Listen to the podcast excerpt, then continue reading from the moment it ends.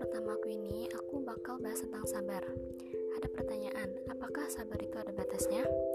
Sabar itu nggak akan pernah ada batasnya, tapi kitalah yang membuat batas kesabaran itu sendiri.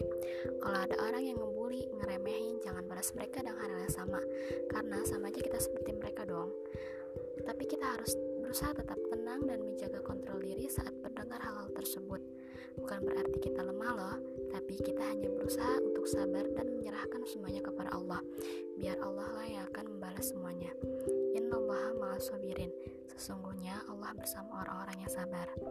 Ya mungkin cukup itu yang bisa aku sampaikan lewat podcast pertama aku. Semoga, ber semoga bermanfaat dan makasih juga yang udah dengerin sampai habis. Wassalamualaikum.